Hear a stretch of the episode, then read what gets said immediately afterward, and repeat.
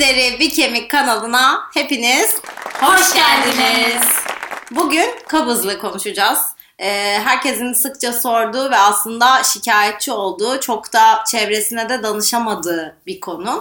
Ee, beslenmeyle nasıl çözüm bulabiliriz ya da sebepleri neler bunlardan bahsedeceğiz. Pınar sen başlamak ister misin?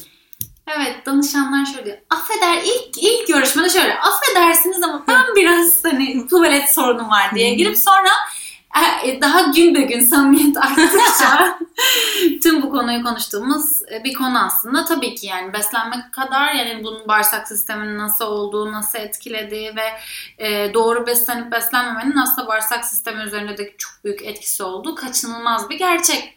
Tabii ki başka faktörler vardır. Öbür faktörleri de konuşacağız zaten bugün. Ama doğru beslenme kesinlikle sistemi doğru çalıştıran bir denklem. Ve ihmal ediliyor bence. Evet. Yani insanlar bazen soruyorum en son ne zaman tuvalete çıktınız diye. Bilmiyor. Evet. Ya da yani hani artık o kadar o çıkmama sıklığını normalleştirmiş ki çıkmadığını anlayamıyor da. E, takip etmiyor, kontrol etmiyor. Bir de e, laksatifler kullanılıyor. Artık o laksatifler şey gibi. Hani, sakız gibi satılan bir şey haline geliyor.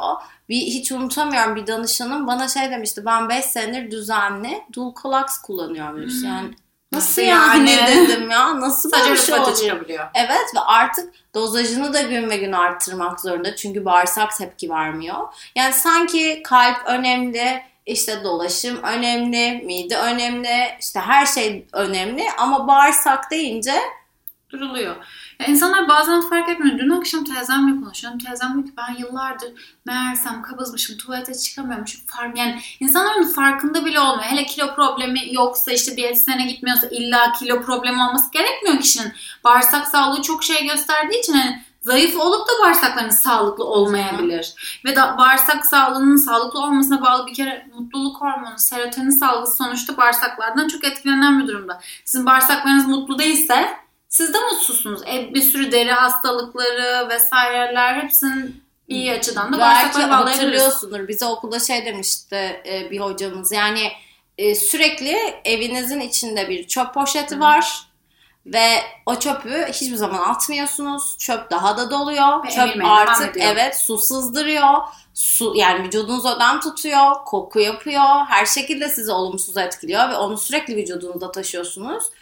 E yani onun bir çözümü olması lazım ve burada biraz daha hani anlık çözümler değil özellikle söz konusu bağırsak olduğunda benim danışanım da ilk söylediğim şey bu. Yani şunu kullandım ve hemen bana iyi geldi gibi ürünler değil de düzenli kullanıp ondan sonra yavaş yavaş etkisinin e, görüldüğü şeyler olması lazım bence. Şimdi önce bir beslenmeye geçelim. Yani bir beslenmenin etkilerini e, konuşalım. Mesela sen işte kabızlık yaşıyorum diyen danışanlara genelde beslenme tavsiyesi olarak ne veriyorsun? Şimdi şöyle mesela ilk hafta diyelim ki danışan geldi ve diyor ki ben yani sorduğum sorular için tabii bağırsak sağlığınız nasıl? Yani eğer kabız olduğunu soruyorsa diyorum ki ilk önce bir beslenmeyi düzenleyelim. Yani hani yeterince su içiyor musunuz? İşte sağlıklı lif alıyor musunuz? Ya da işte ne bileyim çok mu tabiri caizse kuru besleniyorsunuz? Hani bir bunu inceleyelim bir bakalım. Eğer bu durumda hala bir sorun varsa o zaman çözüm buluruz. O zaman da yeni çözümler belki bu konuda işte ne bileyim sabahları kuru kayısı yemek gibi e, ya da onun dışında su tüketiminin sıklığı hepsi çok önemli. Ama dediğim gibi bu tamamen gene de danışana göre ilerlese de önce sağlıklı beslenme. Yani yeterince sebze yiyor mu, lif alıyor mu, çiğ sebzesini yiyor mu, yeterince meyve tüketiyor mu? İşte bu durumların olmadığı şartlarda da işte sabahları kuru meyveler, bazen küçük kuru meyve marmelatları vesaire bir yöntem olarak kullanıyorum. Ha bir de şu da çok karşılaşılıyor. Ee, danışan gel, geldiğinde benim beslenme düzenim şey bağırsak düzenim çok normal diyor. Fakat diyete başladığında bağırsak düzeni bozuluyor. İşte daha çok kabız oluyor ve genelde şey, e bana hiç bu olmazdı daha öncesinde. Şimdi ben de onlara şöyle anlatıyorum. Ee, yani bağırsağımız böyle kaydırak yapısına sahip. Ve sen sürekli dışarıdan aldığın işte bir pasta yediğinde bile belki bir kızartma yemiyorsun ama orada da işte o kremanın yağını alıyorsun ya da işte bir fast food'un yağını alıyorsun. Yağlı besleniyorlar onlar. Aynen. Bağırsak da o e, peristaltik hareketini yapmıyor. O yağ ile böyle son boğuma kadar dışkı ulaşıyor. Bu sefer bağırsak çalışmadan aslında bir nevi laksatif etkisiyle tuvalete çıkmış oluyorsun. E ne oluyor? Bağırsak tembelleşiyor. O hareketi yapmaya yapmaya köreliyor. Bu sefer ne oluyor? Sen sağlıklı beslenmeye geçtiğinde o lifleri bir anda sindiremiyor. Tabii ki bazen gaz yapıyor. Ya da şöyle çok iyi oluyor. Ona bağlı belki atıyorum hani Hı hı. normal bir yemeğe geçince de bağırsak dolmuyor. Tabii. Böyle bir şey de var. Yani bazen insanlar ne bileyim birden o kadar çok yemekten sonra az yemeğe geçince de vücutları tepki verebiliyor. Evet. İşte dediğin gibi tabii ki sağlıklı beslenmenin içinde o kadar yağ tüketimi yok. E, o kadar yağ olmayınca da boşluk oluyor. İşte bir sürü faktör Bir alışma olabilir. dönemini beklemeleri Hmm. gerekiyor. Yani aslında biraz hani o diyetin ilk 1-2 haftasında yaşanan bir kabızlık veya floranın bozulmasına bağlı olarak ishallerde hemen böyle kişi panik halinde bir çözüm arayışındansa o sağlıklı beslenme sistemini devam ettirip ondan sonra bir e, durum değerlendirmesi yapması gerekiyor ama spesifik olarak istediğimiz ilk şey yani bunu kişinin yaşamaması için bir düzenli su içmesi, sıvı Hmm. tüketimi, ee, ikincisi senin de dediğin gibi sebze, meyve, lif tüketimi, işte yemeklerinde salata ilaveleri yapmaları gibi. Ee, yani sen bunu ne şekilde düşünüyorsun bilmiyorum ama ben bazen ara öğünlerini de sıklaştırıyorum. Yani hani sürekli o bağırsağın Hareket hareketini aynen hızlandırsın diye ya da işte sıcak içecekler. Ee, yine sinameke falan gibi değil. Hani bağırsağı yine tembelleştirici değil ama işte biraz yeşil çay içsin, biraz beyaz çay içsin. Çünkü sıcak da o, aynen bağırsak hareketlerini hızlandırıyor. İşte sebze yiyorsa çok soğuk yemesin. Daha Hepsi bir faktör. aynen sıcak yesin falan. Ama bir de bunların yanında hareket sence nasıl etkiliyor? Yani şöyle bütün gün yani şey derler ya istediğini ye ama bağırsak hareketini harekete geçiren şey yani ayağa kalkmak, Tabii. hareket etmek. Siz işte o ne dedi işte dediğimiz gibi su, işte lif tüketimi ve en önemli üçüncü şey de hareket. Siz eğer hareket etmiyorsanız bazen oluyordur siz de yaşıyorsunuzdur. İşte ne bileyim markete gidersiniz bir yere yürürsünüz ya da işte AVM'ye gidersiniz birden tuvaletiniz gelir. Onun gelmesinin sebebi bütün gün evde oturuyorsunuz yani bu eleştirmek adına söylemiyorum ama oturuluyor ya çalışırken oturuluyor ya işte hayat şeklinden dolayı oturuluyor ve o en ufacık bağırsak hareketini hareketlendirecek yürüyüş müthiş iyi geliyor. Peristaltik hareketin en önemli faktörlerinden birisi bağırsak hareketi yani bunu göz ardı edemeyiz. Tabii ki bağırsaklar stresten çok etkileniyor. Yani hani onu bence ayrı bir kategori olarak değerlendirmek lazım. Stres varsa sindirim sistemine vurması E, ayrı normal. bir evde kaldığında bile şimdi sen ayrı bir evde kaldığında Tuvaletini aynı ararsın. nefesi alıyorsun. Ya da ne bileyim organların aynı tempoda çalışıyor ama tuvalete girmiyorsun. Ve ya bu da tatile senin- gittiğinde. Evet, yani bu senin karar verdiğin bir şey değil. Aslında o yüzden ikinci beyin dediğimiz yani biz düşünmüyoruz belki ama bağırsak onun farkında ya da e, sen senin günlük rutinin işte sabah tuvalete çıkmaktır. Sen o kadar kıtı kıtına uyanıp da işe kol, hoş, koştur koştur yetiştirmeye çalışıyorsan o zaman ne oluyor? Rutinin bozuluyor ve tuvalete, Tuvalete çıkamıyorsun. Çünkü bağırsak diyor ki ya bir dakika şu an buna vakit yok ve çıkmıyorsun. Bir hata var. Ve bazen danışana şey diyorum yani sabah çıkıyorsanız bir 15-20 dakika Erken kalk. erken kalkın, bir evin içinde dolaşın, bir hareket edin. Yani bağırsak desin ki okey hani be- ben artık tuvalete çıkabilecek bir zaman dilimine sahibim. Bu da bir o kadar önemli. Tabii ki. Yani şöyle bir şey var. Bir de tuvalet bence tuvalette eğer düzenli bir rutin belirlemekte fayda var. Yani tuvalette oturup beklemek bunu gastroenterologlar da söylüyor. Yani şu saatte şurada benim tuvaletim geliyor ve ben bunu bekliyorum da belki denenebilecek bir yöntem. Yani her şey yaptınız işte stresiniz daha kontrollü, yemeğiniz kontrollü, suyunuz var, egzersiziniz var. Belki kendinize tuvalet rutinleri de belirleyebilirsiniz. Bu da bir formül olabilir. Çünkü o e, hatta şey bu tuvalet e, bizim o, yani tuvaletlerimiz için aparatlar da var. Bu bağırsak tam Ayağa kaldıran. Evet. Bazen insanlar şey bile kullanıyor. Çöp kovalarını bile kullanıyorlar. E ya bir de şöyle bir şey var şimdi bunlar çok konuşulmuyor. Hı. Ben hani normalde hiç kaburlızlık veya bağırsak sıkıntısı Hı. yaşayan bir insan değildim. Bir kere benim de işte kullandığım ilaçlarla oldu. İşte o da beraberinde böyle artık yaralara şey yaptı ve hani aynen öyle kimseye söyleyemiyorsun. Hı. Hani ne yapacağını bilemiyorsun falan. İşte böyle biraz yükselticilerle.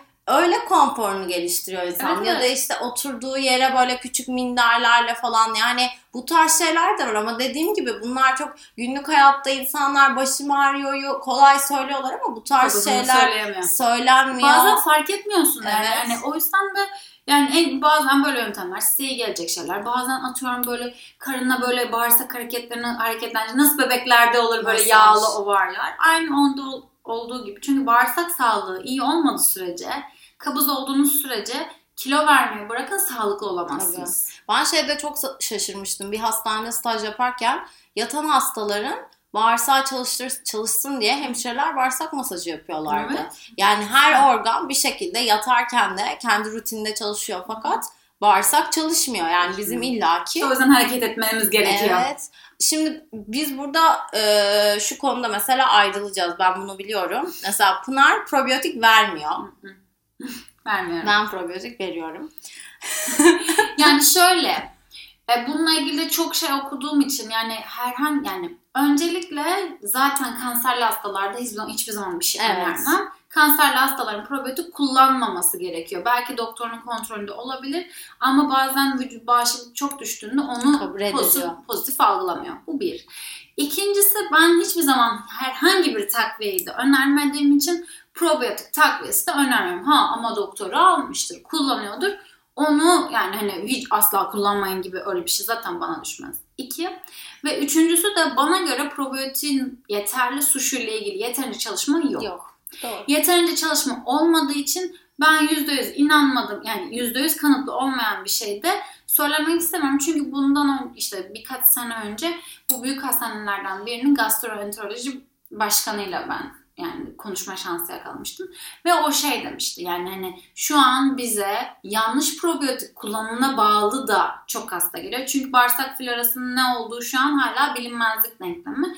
Ve sizin aldığınız o probiyotin, o suşu yani o bakterinin o suşu size iyi gelme, gelmiyor olabilir. O yüzden de hani bazen hani yanlış da yapmamak için insanlar belki iyi geliyor. Yani çoğu zaman insanlar kullanıyor ve iyi geliyor ama gelmeyebilir ihtimaline karşı ben kendimi güvenli alanda tutmaktan hoşlanıyorum açıkçası. Ya ben çok takviye genel rutinde kullanmıyorum. Ya bazen bizim arkadaşlarımız da işte zerdeçal takviyesi, hmm. şunlar bunlar böyle avuç avuç gün içinde takviyeler alıyor. Ya ben de hani normalde oral yolla alınamayacak kadar yüksek bir gıdayı hiçbir zaman böyle düzenli olarak takviye formunda korkuyorum ya. Ben biraz bilmiyorum. Evet, o konuda ödleyim ama Şimdi probiyotiği ben şu sebepten veriyorum. Pınar'ın dediği gibi yani %100 bunların hiçbirinin şu an hani net bir kanıtı yok. Fakat şehir hayatında yaşadıkça işte antibiyotik kullanıyoruz artık çoğu insan antidepresan kullanıyor. En ufak şeyde ağrı kesici alıyoruz vesaire ve bazen buradaki florayı da harap ediyoruz. Yani şimdi işin bir kısmı o. Ha evet hiçbir zaman aynı probiyotiğin sürekli kullanılmasını önermem ya da işte sürekli bir probiyotik kullanılmasını önermem. Yani hayatının bütün şeyi boyunca sürekli bir probiyotik kullan değil de yani sen kabızlıkla ilgili sıkıntı çekiyorsundur ya da bağırsağın eski randımanında çalışmadı yani kendini bilirsin. Hani orada evet işte e, bakteri çeşitliliği fazla yani sadece bir suş değil bir sürü farklı suşu olanları veriyorum ama burada da dediğim gibi yani hiçbir takviyeyi bu probiyotik de olsun, C vitamini de olsun ne oluyor? Yani düşün mesela C vitamini fazlası atılıyor zaten. Ama fazla C vitamini aldığınızda bu sefer böbrek taşı da yapabilir. Tamam. Yani her şeyin dozajını iyi bilmek lazım. Obsesif gibi sürekli bir takviyeye de dadanmamak lazım. Ama bence eklenebilir ya da bunu istemiyorsanız işte kefir kullanabilirsiniz. Tabii ki. Yani. Bu olmasını istemiyorsanız artık birçok probiyotik takviyeli ürün var. Ha orada da şöyle bir şey var o taşınma esnasında market rafında evet, dururken ürünler ne? Soru işareti. Ne kadar kalıyor? En güveniliri o noktada kefir Ama oluyor onunla bence. ilgili benim bir tane danışanım vardı. E, kanserli bir vaka Hı-hı. ve doktoru ona şey demişti yani en azından sana probiyotik veremiyorum ama Hı-hı. o probiyotikli ürünün içinde de küçük de dozda bir şey Aynen. olduğu için hani yarar sağlayabilir. Hiç yoktan iyidir bence. Gibi. Ama mesela tarhana süper bir probiyotik kaynağı. Yani bana soracak olursanız ya da işte ne bileyim kefir öyle keza. Hani evet probiyotik çok önemli ama bizim kültürümüzde de aslında var. Yani probiyotik içeri zengin besin de çok var. Bir de bence Türkiye'de şu an çok yok ama ben işte Almanya'dan ya da Almanya'daki danışanlarımdan daha çok duyuyorum. Ee, uy, içtiğiniz antibiyotiğe uygun probiyotik, probiyotik veriyorlar. Tabii. Hani yani bizde zaten, yok daha o. Zaten orada antibiyotik evet. vermemek için elinden geleni yapıyor. Hani. Ama işte elinden geldiği noktada yani o gerçekten antibiyotik içmesi gerektiği noktada antibiyotin öldürdüğü bakteriyi veriyor. Bence o da çok Tabii keyifli. canım en mantıklısı o. Ya aslında ha, bağırsağında hangi bakteri eksik Keşke vesaire, analiz mi? Aynen onların analizi yapılsa aynı bizdeki vitamin analizi gibi. Bence O olacak. zaman rahat ya bazen görüyorum danışanlarda böyle gayet analizlerinde Hmm. falan çıkıyor ama ya işte o Çok güvenilirlik kısmı Bir de tüm filo yani tüm ince aynen hepsine bakıyorum. Ay öyle bir şey yok yani. O yüzden e, şimdilik yani birazcık ben bunu danışa da söylüyorum. Hani bu sıktığın bir kurşun. Hani Evet. denk gelirse ne Bir de iyi ala. gelmiyor, gaz yapıyor, sizi rahatsız ediyor vesaire vesaire ise bence devam etmek O zaman lazım. kullanmayacaksın. Ya benim teyzem mesela bir probiyotik şey Hı. yani yoğurt bile kaşıkladığında rahatsız ediyor. ciddi spazm gibi şey geçiriyor. Şimdi ona nasıl probiyotik vereceksin? Yani mümkün değil. Yani çok so ince hassas bir nokta ama bağırsaklar her şeyden etkileniyor ama şimdi siz dışarıda işlenmiş gıdalar yiyorsanız, işte fast food tüketiyorsanız, düzenli beslenmiyorsanız, düzenli uyumuyorsanız, sonuçta uyku kalitesi de sistemin her yerine etkileyen bir şey. Ya hareket etmiyorsanız, su içmiyorsanız, bağırsaklarınızı atıyorum herhangi bir laksatif çay içip bir probiyotik alıp harekete geçiremezsiniz. Geçiremezsiniz. İn, önce hayat tarzınızı değiştireceksiniz. Ya zaten şunu da unutmamak lazım. Eğer bağırsakla ilgili bir problem varsa ve çözüm arıyorsak biraz daha sabırlı olup e, kısa vadede değil uzun vadeli çözümleri beklememiz gerekiyor. Kesinlikle. Ben son başka bir nokta ekleyeceğim. Belki böyle dinleyen de bir e, dinleyici kitlemiz vardır. Bundan işte 4-5 yıl önce kongreye gitmiştim. İlk bin gün işte bebeğin annesinin rahmine düştüğünden itibaren hayatım. Ve normal doğumla do- normal doğum sırasında annenin florası bebeğe, Bebeğe geçiyor. geçiyor.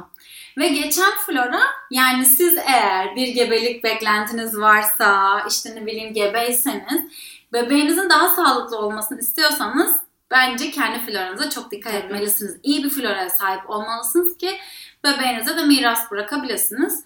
O yüzden de sadece bize değil bazen dünyaya getirdiklerimizi etkiliyor bu sistem. Anneniz kabızsa siz de kabızsınız. Evet gerçekten öyle. Yani anneniz kabızsa siz de etkilenirsiniz büyük ihtimal. Bazen şey- ama şöyle 3-4 yıl içinde de bebek eğer diyelim ki annen işte şey doğmadı. Normal yolla doğmadı. Sezaryen vesaireydi. Ee, şey yaptığında da o durumda da neydi onun adı? 3-4 yıl içinde floranın oluştuğunu söylüyorlar. Yani 3-4 yaşına kadar da flora oluşuyor. Oluşuyor, Hı, oluşuyor. o yüzden sorun yok. De oluşuyor. o da olur Merak yani, bence de. Bir sezaryen bebeği olarak merak etmeyin. o yüzden bir şey diyemiyorum. Yani e, çözümlenmeyecek bir şey değil. Fakat bunu stres yaparsanız sürekli işte bugün de tuvalete çıkmadım diye bir dert haline getirirseniz de olmaz. Biraz sabırlı davranmak lazım. Bu Taktınız mı takarsınız. Tabii canım bu dediklerimize kulak verirseniz, çaba gösterirseniz mutlaka çözülecektir. E, umarım faydalı bir yayın olmuştur sizin için de. Bir sonraki yayında Hoşçakalın. görüşmek üzere. Öpüyoruz.